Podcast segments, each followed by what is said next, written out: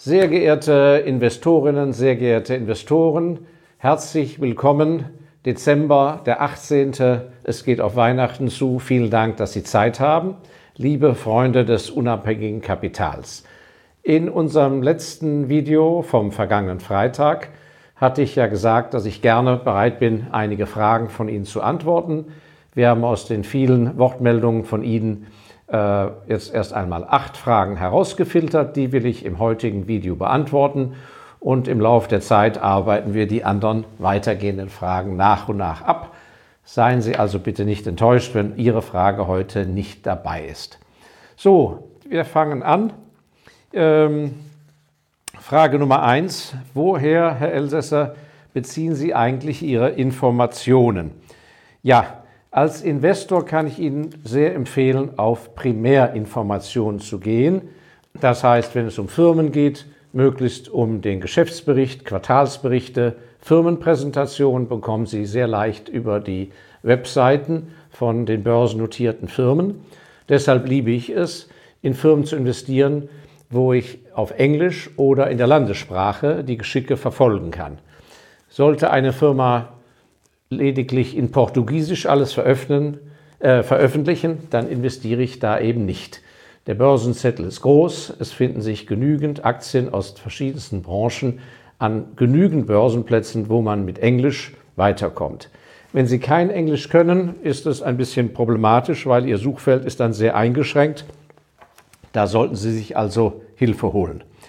Ähm, des Weiteren würde ich, nichts gegen viele Börsenbriefherausgeber, da gibt es sehr, sehr gute, aber ganz generell würde ich davon abraten. Kaufen Sie keine Börsenbriefe, damit Sie sogenannte Tipps bekommen, sondern investieren Sie Zeit in Ihre eigene Bildung, dass Sie selber zu Gedanken kommen. In der öffentlichen Tagespresse lese ich äh, Neue Zürcher und auch äh, Financial Times. Damit decke ich den englischsprachigen Raum und den deutschsprachigen Raum sehr gut ab und bekomme über die englische Seite, aber auch über die Neue Zürcher sehr viel Einblick in Länder der Welt, in denen ich gar nicht aktuell investiere und es auch gar nicht vorhabe. Aber es ist wichtig eben zu wissen, was in Sri Lanka läuft, wie es in Bangladesch weitergeht, wie die politische Situation in Burma ist, aber auch welche wirtschaftlichen Dinge sich entwickeln. Und selbst wenn Sie nicht in den Emerging Markets investieren, so berührt das doch vielleicht die Interessen von global tätigen Firmen. Ähm, ansonsten beziehe ich sehr viel Informationen durch die persönlichen Kontakte.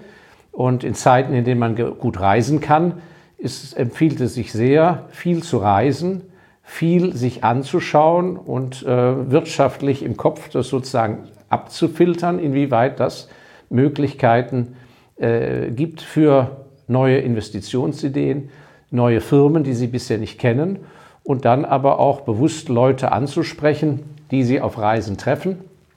Das heißt, man kann sehr wohl ähm, auf Geschäftsreisen äh, in der Lobby, wie auch immer, ähm, Leute nicht nur über das Wetter und über Sport ausfragen, sondern sagen, äh, sagen Sie mal, Sie sind ja offensichtlich ein erfolgreicher Mensch oder Sie sind ja hier Topmanagerin in der Telekom-Industrie in Stockholm. Sagen Sie mal, wie investieren Sie und Ihre Freunde eigentlich Ihr Geld hier in diesem Land? Nicht wahr? Also, und das machen aus meiner Sicht ähm, viel zu wenig äh, der, äh, der Anleger, viel zu wenig, dass sie Gespräche und äh, Gedanken überhaupt nutzen mit einer klaren Zielrichtung auf Investitionsideen. Also, und ansonsten äh, lese ich eben dann auch in diesen Medien sehr querbeet. Ich lese Feuilleton, äh, ich lese über Wissenschaft, alles und so weiter und so fort. Und natürlich, wie Sie ja sicher wissen aus meinen vergangenen Videos, sehr viel aus Büchern, und zwar nicht Fachbüchern, sondern im Wesentlichen aus den Biografien. Selbst wenn mich die Branche scheinbar gar nicht interessiert, es sind die vielen Querverweise und es baut sich nachher eben doch ein Grundstock an Allgemeinbildung über Wirtschaftliches auf. Und deshalb empfehle ich auch sehr, geschichtlich orientierte Publikationen zu lesen, vor allem wie Branchen und Firmen entstanden sind. Das ist ein ganz wichtiger Punkt. Ich brauche in der Regel, um in einer Branche fit zu werden, ein knappes Jahr. Das heißt, dann lese ich mich systematisch in die Urliteratur ein, in aller Ruhe und marschiere dann sozusagen in die Gegenwart und in die konkreten Firmen vor. Ja, das zum Punkt, woher kriegt der Elsässer seine Informationen. Nächster Punkt, ähm, nächste Frage. Wie beurteilen Sie eigentlich so einen Chief Financial, ein Chief Executive Officer, Entschuldigung, ein Chief Executive Officer, also wie beurteilen Sie, einen Vorstandsvorsitzenden, ähm, wenn Sie da ein Interview mit dem miterleben, live oder aber auf YouTube, wie beurteilen Sie, äh, ob Sie sozusagen Zutrauen zu dem Mann haben, nach welchen Kriterien? Und da habe ich drei einfache Punkte. Das eine ist, wenn Sie, nachdem Sie so drei, vier Auftritte von diesem jeweiligen Menschen, diesem Generaldirektor von der Aktiengesellschaft erlebt haben, wenn Sie dann an sich bereit wären, abgesehen von Ihrem Cash, was Sie zum täglichen Leben brauchen und Ihrer Cash-Reserve, wenn Sie abgesehen davon bereit wären, theoretisch Ihr ganzes Erspartes bei dem, in dessen Firma die er leitet, zu investieren, dann ist das schon mal eine klare Aussage, äh, was dieser Eindruck von Ihnen bedeutet. Das ist natürlich eine sehr extreme Aussage, aber zumindest müssten Sie mit Ja beantworten, dass Sie sagen könnten, also wenn ich für drei Jahre auf Forschungsreise in den Amazonas müsste oder an den Polarkreis und kann mich von dort aus nicht um mein Depot kümmern, dann hinterlasse ich meine Aktien gern für drei Jahre im Depot, solange der CEO ist. Dann ist das an sich ein Kriterium, dass man sagen kann, jawohl, äh, mit dem an der Spitze ist das ein gutes Investment. Und der dritten Punkt, den habe ich von einem sehr alten, erfahrenen Headhunter aus Hamburg, ein Personalberater, mal gehört. Da musste ich immer sehr schmunzeln. Und ich glaube, ja, ich bin sogar sicher, in einem in meinem letzten Buch, dieses Buch ist bares Geld wert, da habe ich das auch an einer Stelle zitiert. Der hat immer gesagt, ja, zur Beurteilung von so einem Vorstandsvorsitzenden, wenn er dann geladen wurde in dessen Riesenbüro mit den Vor Vorzimmerhürden und so weiter, und er war da schließlich und es war alles sehr eindrucksvoll und so weiter, um sich wirklich eine Antwort, um wirklich eine Antwort zu finden über die Qualität über die Führungsstärke dieser Person hat er sich immer die Frage gestellt, und er hatte so einen leicht ungarischen Dialekt, hat gesagt, wissen Sie, Elsässer, wenn so ein erfolgreicher Mann dann da vor mir sitzt oder so eine Frau, dann frage ich mich immer, könnte sich dieser Mann eigentlich auch selber ernähren, wenn er nicht diesen Riesenjob hätte? Und das ist das eigentliche Kriterium, was ich anlege. Wenn ich das Gefühl habe, wenn ich auf eine neue Aktie stoße und ich muss mir dann natürlich sehr genau anschauen, wer da der Chef zurzeit ist, um mir ein Urteil zu bilden, ist das die Frage, die ich am Schluss immer stelle. Könnte sich diese Person auch eigentlich selber ernähren? Hat er die Kraft dazu? Oder ist das nur ein politisch hochgespülter Bürohengst? Also diese Frage würde ich Ihnen sehr ans Herz legen. Wenn Sie die nicht mit Ja beantworten können, ist es vielleicht ein Fehlinvestment, was Sie vermeiden. Gut, das zu dieser Frage. Kommen wir zur dritten Frage. Ja, die ist ein bisschen schwer für mich zu beantworten. Ähm, welche Hobbys haben Sie eigentlich, Herr Elsässer, und mit welcher Tagesroutine bewältigen Sie denn so Ihren Alltag? Das ist sehr schwer für mich zu beantworten, weil ich habe natürlich zwei Leben. Das eine ist rund um die Uhr die des Investors, aber ich habe natürlich auch ein Privatleben. Und Jules Brünner der große Schauspieler, äh, Schauspieler mit der Glatze bei The King and I, der hat auf diese Frage geantwortet, und das Privatleben sollte auch privat bleiben, deshalb heißt es ja auch Privatleben. Also ich will nur so viel sagen äh, zur Tagesroutine. Wenn Sie beruflich als Investor weit kommen wollen, dann empfiehlt sich die Sechstageswoche und nicht die Fünftageswoche. Und schon in der Bibel steht ja, dass der Sonntag oder ein Tag in der Woche der Ruhetag ist. Der liebe Gott konnte ja ganz gut Kopf rechnen und von den sieben Tagen hat er einen Tag als Ruhetag gewählt.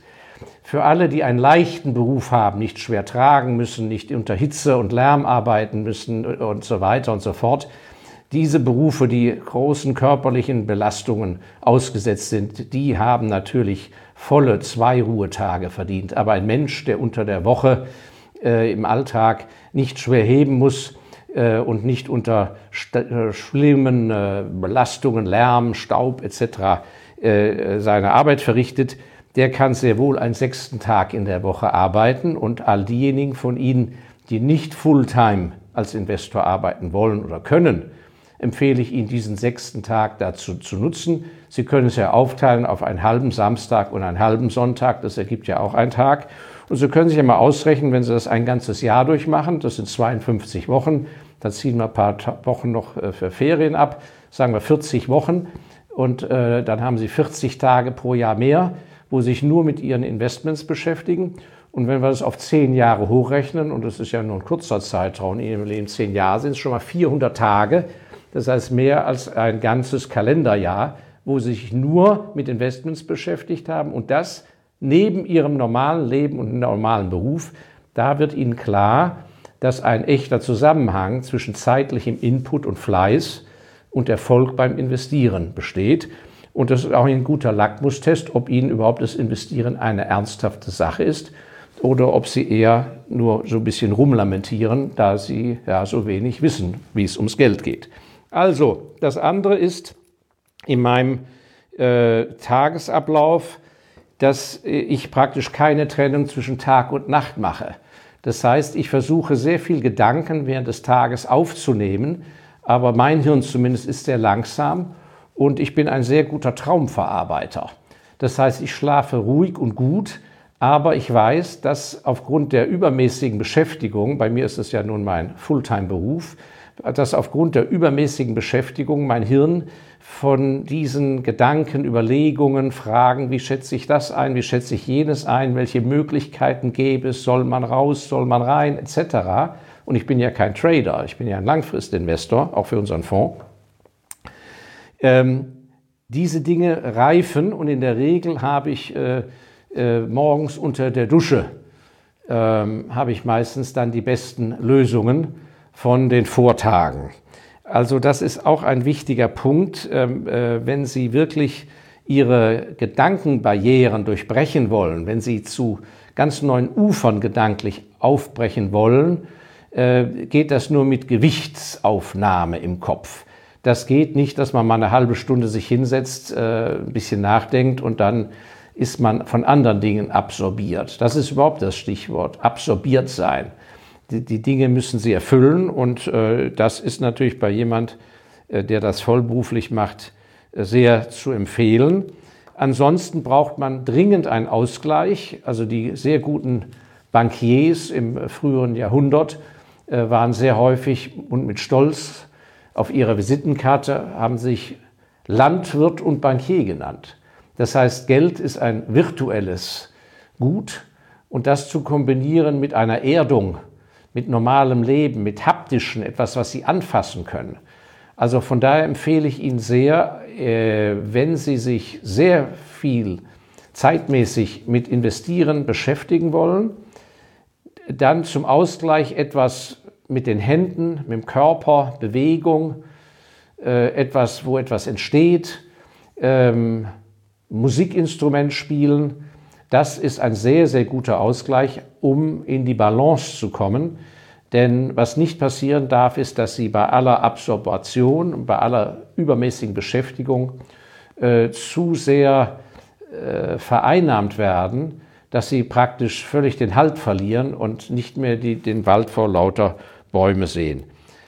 Fazit äh, zur Tagesroutine würde ich sagen, immer wieder pro Tag auch Ziele setzen, die man an dem Tag selber erreichen will und auf etwas zusteuern, arbeitsmäßig, thematisch, wie ich es nenne, was das Herz zum Singen bringt, wo ich mich sehr darauf freue.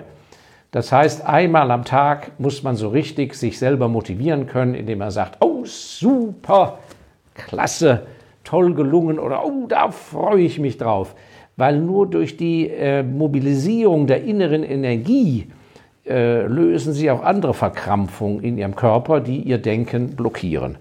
Also ähm, und alles weitere, ob Sie äh, fünfmal am Tag eine Teepause machen, ob Sie siebenmal Schocklüften oder nicht, oder ob sie in der vermieften Bude hocken bleiben und leichenblass sind im Gesicht, das ist an sich alles ihr eigenes Schicksal.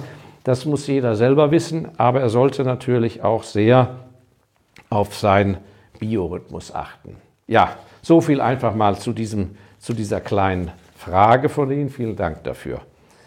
So, jetzt äh, eine Fachfrage, also sehr konkrete, zu Aktiendepots was ich von dem sogenannten Rebalancing halte. Was ist damit gemeint mit dieser Frage? Beim Rebalancing ist gemeint, dass wenn man ein Depot äh, anlegt, sagen wir 10 Aktien zu je 10 Prozent, dann haben die ja, sagen wir alle, eine Gleichgewichtung. So. Und wenn jetzt aber die Aktien unterschiedlich steigen, dann ist plötzlich die eine Aktie im Depot mit 15 Prozent gewichtet und die andere, die im Kurs gefallen ist, die hat, macht nur noch 8% aus. Und die Frage ist eben beim Rebalancing, äh, dieser, bei dieser Anlagestrategie, da holt man diese Aktie, die nach oben klettert, holt man wieder so zurück praktisch. Dann verkauft man 5%, damit man wieder 10% hat. Und wenn die wieder steigt, kauft, verkauft man wieder ab, sodass man in etwa immer in den gleichen Relationen bleibt.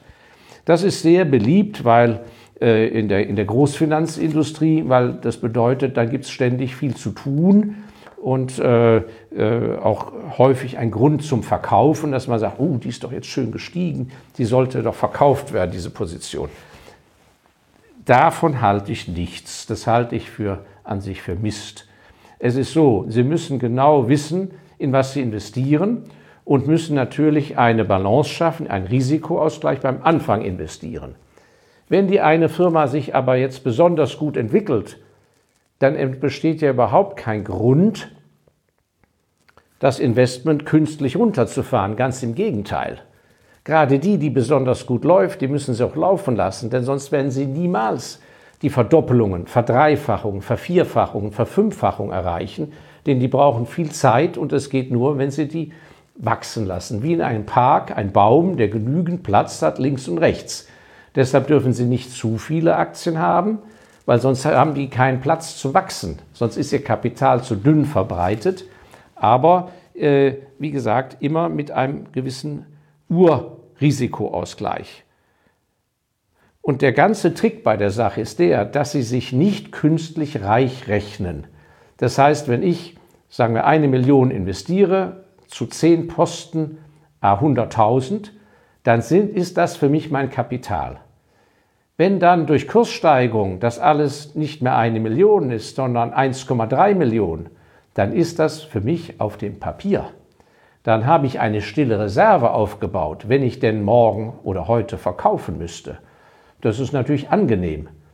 Aber auf mein eigentliches Kapital bleibt für mich psychologisch die eine Million. Und deshalb brauche ich auch kein Rebalancing. Das ist der ganze Psych psychologische Trick. Und jetzt kommt das Eigentliche bei, warum das Rebalancing Blödsinn ist. Entweder sind Sie von dem Ding überzeugt oder Sie sind nicht davon überzeugt. Und wie kann man das feststellen? Es gibt an der Börse ja nur für den Aktionär und Investor kaufen oder verkaufen.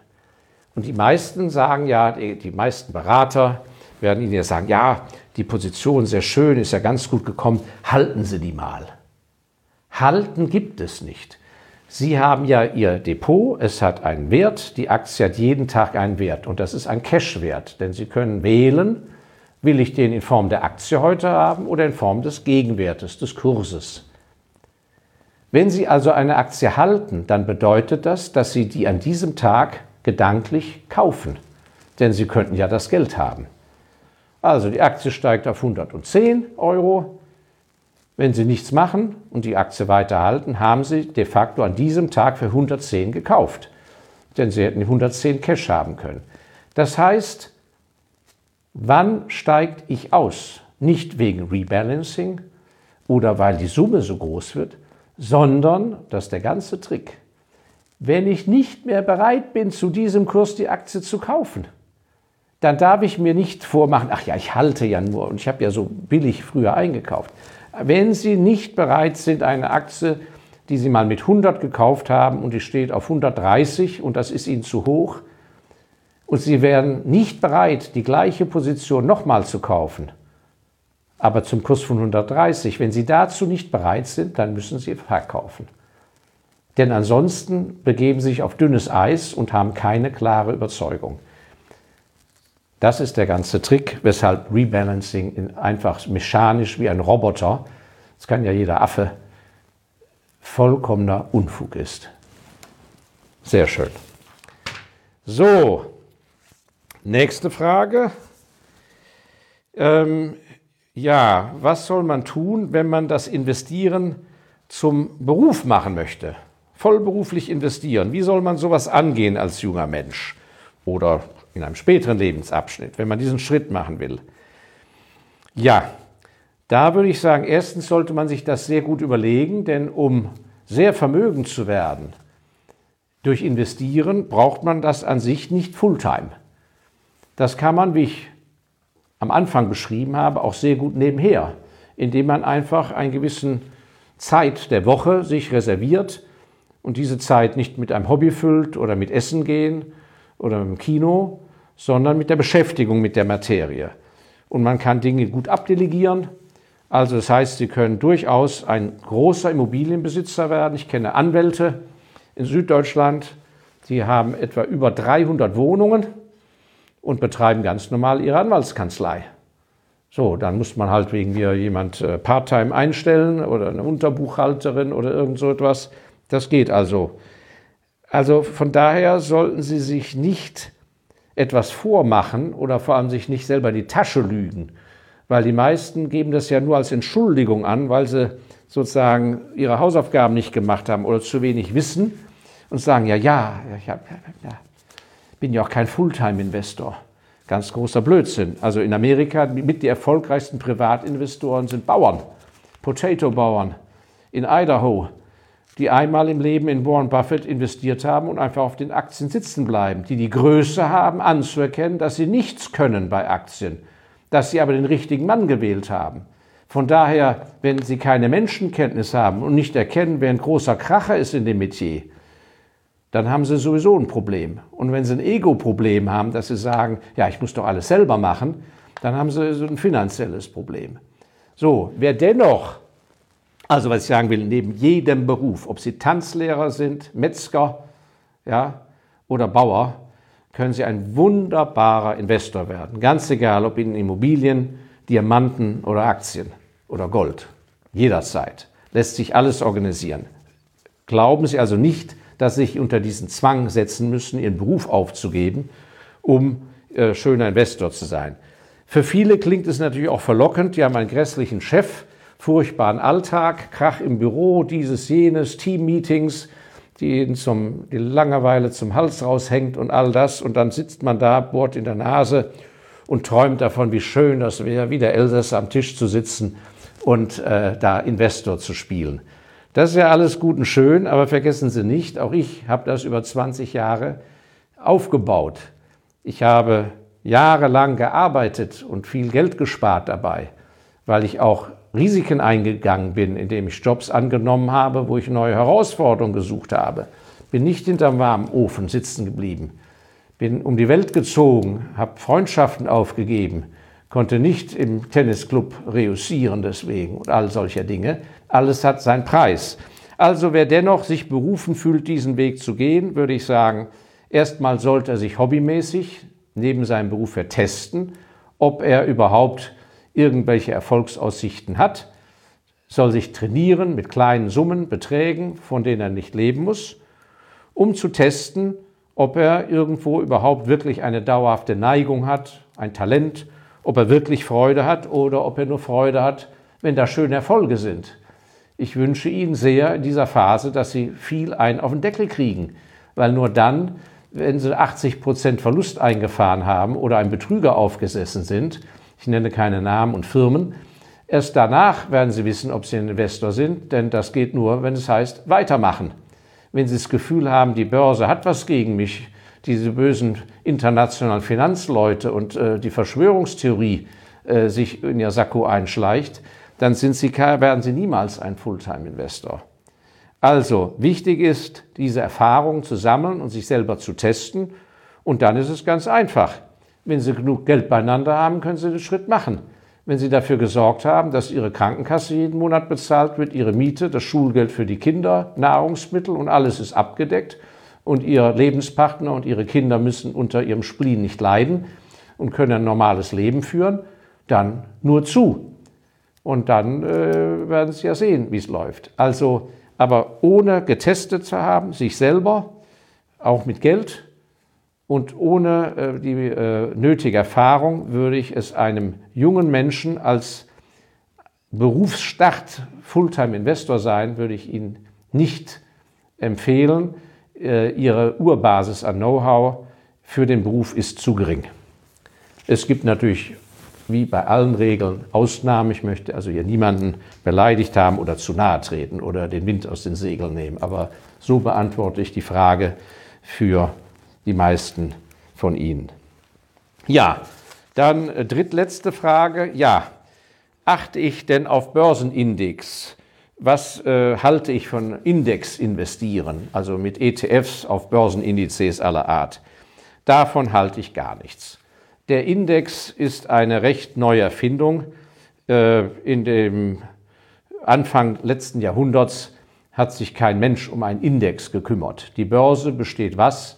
Aus börsennotierten Firmen und das ergibt eine Palette zur Auswahl, wo möchte ich mich beteiligen. Die Börse ist also nichts anderes als ein Sammelplatz, wo ich ohne Notarvertrag mich an Firmen beteiligen kann. Eine wunderbare Plattform und da findet jeder das, was er auch gerade sucht, von Schrottfirmen, Penny Stocks, hochsoliden Firmen, äh, Betrugsunternehmen bis hin zu äh, familiengeprägten Unternehmen etc. etc. Und das noch über die Welt verteilt an verschiedensten Börsenplätzen in verschiedenen Währungen. Wunderbar. Das Entscheidende ist immer, dass Sie eine klare Meinung haben und dass Sie auch das Wissen haben, an welcher Firma bin ich eigentlich beteiligt und warum. Sie müssen es ja begründen können gegenüber Ihrer Familie. Warum haben Sie 10.000 Euro, 100.000 Euro, eine Million Euro in die und die Firma investiert? Weil da ist Ihr Geld aufgehoben. Ihr Geld ist nicht in der Börse aufgehoben. Es ist in dieser einen konkreten Firma. Und das Gleiche gilt, wenn Sie ein Depot haben. Und wenn Sie es noch so groß machen, ist es die Anzahl dieser Firmen. Das Index investieren das Verlockende ist letzten Endes nur erfunden worden, damit die Leute sich nicht mehr Gedanken machen müssen, dass sie sich nicht hinsetzen müssen, um zu recherchieren, welches in der und der Branche ist denn eigentlich die bessere Firma. Das ist mit Arbeit verbunden. Das heißt, das ist zum einen erfunden worden von faulen Leuten, die sich diese Arbeit nicht mehr machen wollen, und natürlich von einer ganzen Großindustrie, die einfach das Fach-Know-how nicht haben. Das heißt, die können Ihnen die Frage nicht beantworten, welches im Moment die beste Ketchup, Tomato-Ketchup-Firma an der Börsen der Welt ist. Oder welche Getränke-Company, die oder die oder die, die bessere ist in der Gesamtbeurteilung.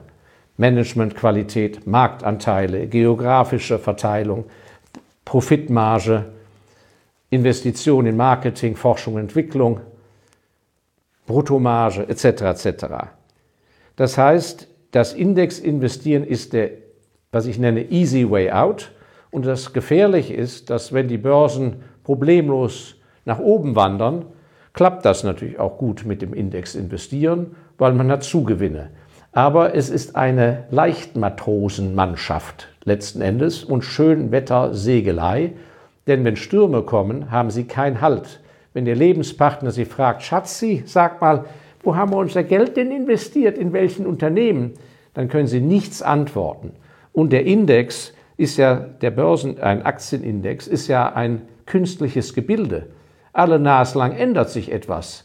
Das heißt, sie kaufen den ganzen Schrott mit. Plötzlich geht die Firma raus, weil sie pleite ist oder zu klein geworden ist oder zu wenig Aktionäre hat. Zack, kommt eine neue Sache rein, ungefragt in ihr Kapital. Also wer ein bisschen Verantwortung tragen will und wissen möchte, wo er sein Geld hat, damit er auch in einer Krise eine Antwort hat auf die Frage, soll ich denn engagiert bleiben, ja oder nein, bin ich bereit, auch auf diesem niedrigen Niveau gedanklich die Aktie zu kaufen, also halten, der sollte vom ganzen Indexwesen Abstand nehmen. denn das andere kommt hinzu, wenn Sie jahrelang in Index investieren, bauen Sie ein Know-how was auf? Nichts. Gar nichts. Sie lernen nichts. Während wenn Sie in Firmen investieren, lernen Sie. Also ich bin in diesem Bereich ein äh, Radikalinski und gehöre einer Minderheit an, aber mein Erfolg spricht für mich. So, vorletzte Frage. Oh, oh die, die gefällt mir. Äh, welche Erfahrungen haben Sie mit Aktien in Hongkong? Oder wie beurteilen Sie die Hongkong-Börse? Ja, das ist natürlich eine gute Frage, weil ich habe ja meine Kindheit in Hongkong verbracht, als Hongkong noch ein sehr kleiner Kolonialposten war. Ähm, bin da in die englische Grundschule gegangen äh, mit zu warmer Uni Schuluniform und habe Hongkong mit zwei Millionen Einwohnern erlebt. Ähm, jetzt hat Hongkong weit über acht Millionen Einwohner. Und da habe ich eben auch schon als Kind, auch durch die Erzählungen meiner Eltern und äh, deren Kollegen, äh, erlebt, wie spekulativ die äh, chinesische Bevölkerung dem Aktieninvestieren gegenübersteht. Es ist natürlich eine Verallgemeinerung, aber es ist so, äh, es gibt große Unterschiede, Unterschiede äh, so im nationalen Befindlichkeiten. Und nur mal als ein Beispiel, der gesamte Wettumsatz des deutschen Galopprennsports von einem Jahr, von allen Rennbahnen, ein ganzes Jahr lang, der gesamte Umsatz von Deutschland, einem ja recht reichen Land, dieser gesamte Wettumsatz von einem Jahr in Deutschland wird in Hongkong an einem Renntag abgewickelt. Ja, das heißt, das Wettaufkommen für Pferdewetten in Hongkong ist von einem gigantischen Volumen. Warum? Weil viele der chinesischen Menschen der Bevölkerung dort extrem zu Spekulationen, zu Wetten, äh, zu kurzfristigem Agieren neigen. Das ist eine Grundveranlagung. Und diese Veranlagung ist gepaart mit einem ungeheuren äh, Trieb zur Euphorie. Das heißt, wenn es nach oben geht, kann es gar nicht hoch genug gehen und noch höher und noch höher und, man, und die Leute rechnen sich alle reich und reicher und umgekehrt neigen sie zu einer Panik, wie man es kaum erlebt. Das heißt, wenn der Boden, der Teppich weggezogen wird, dann äh, stürzt alles zum Ausgang, wird sich sozusagen totgetrampelt beim Verkaufen der Aktien. Ein Rauf und Runter allererster Güte. Und das Entscheidende ist, dass die Börse de facto eine Art Lotterieersatz ist. Das, was bei uns Lotto ist, ist bei den Chinesen die Börse. Und der eigentliche Punkt ist, dass die richtig großen Sachen bei den Chinesen, wenn ich das so sagen darf, bei den Chinesen, ähm, die eigentlich großen Sachen werden nicht an der Börse entschieden. Die werden von den großen Unternehmern zusammen mit der Großpolitik entschieden. Und die werden auch hinter den Kulissen auf diese Weise finanziert. Und das Gleiche gilt für die großen mittelständischen Unternehmer. Die finanzieren sich Familien, Clan intern über die Länder hinweg über uralte Verbindungen und Beziehungen der Ursippe. Und die Börse ist letzten Endes, möchte ich sagen, der Schuttabladeplatz. Und da braucht man das Kanonenfutter. Und das Kanonenfutter sind Sie, die kleinen Aktionäre. Das mag eine Weile gut gehen, da wird, werden Sie nach oben geschwemmt und da staunen Sie nur so. Aber kaum drehen Sie sich einmal um, geht es nach unten.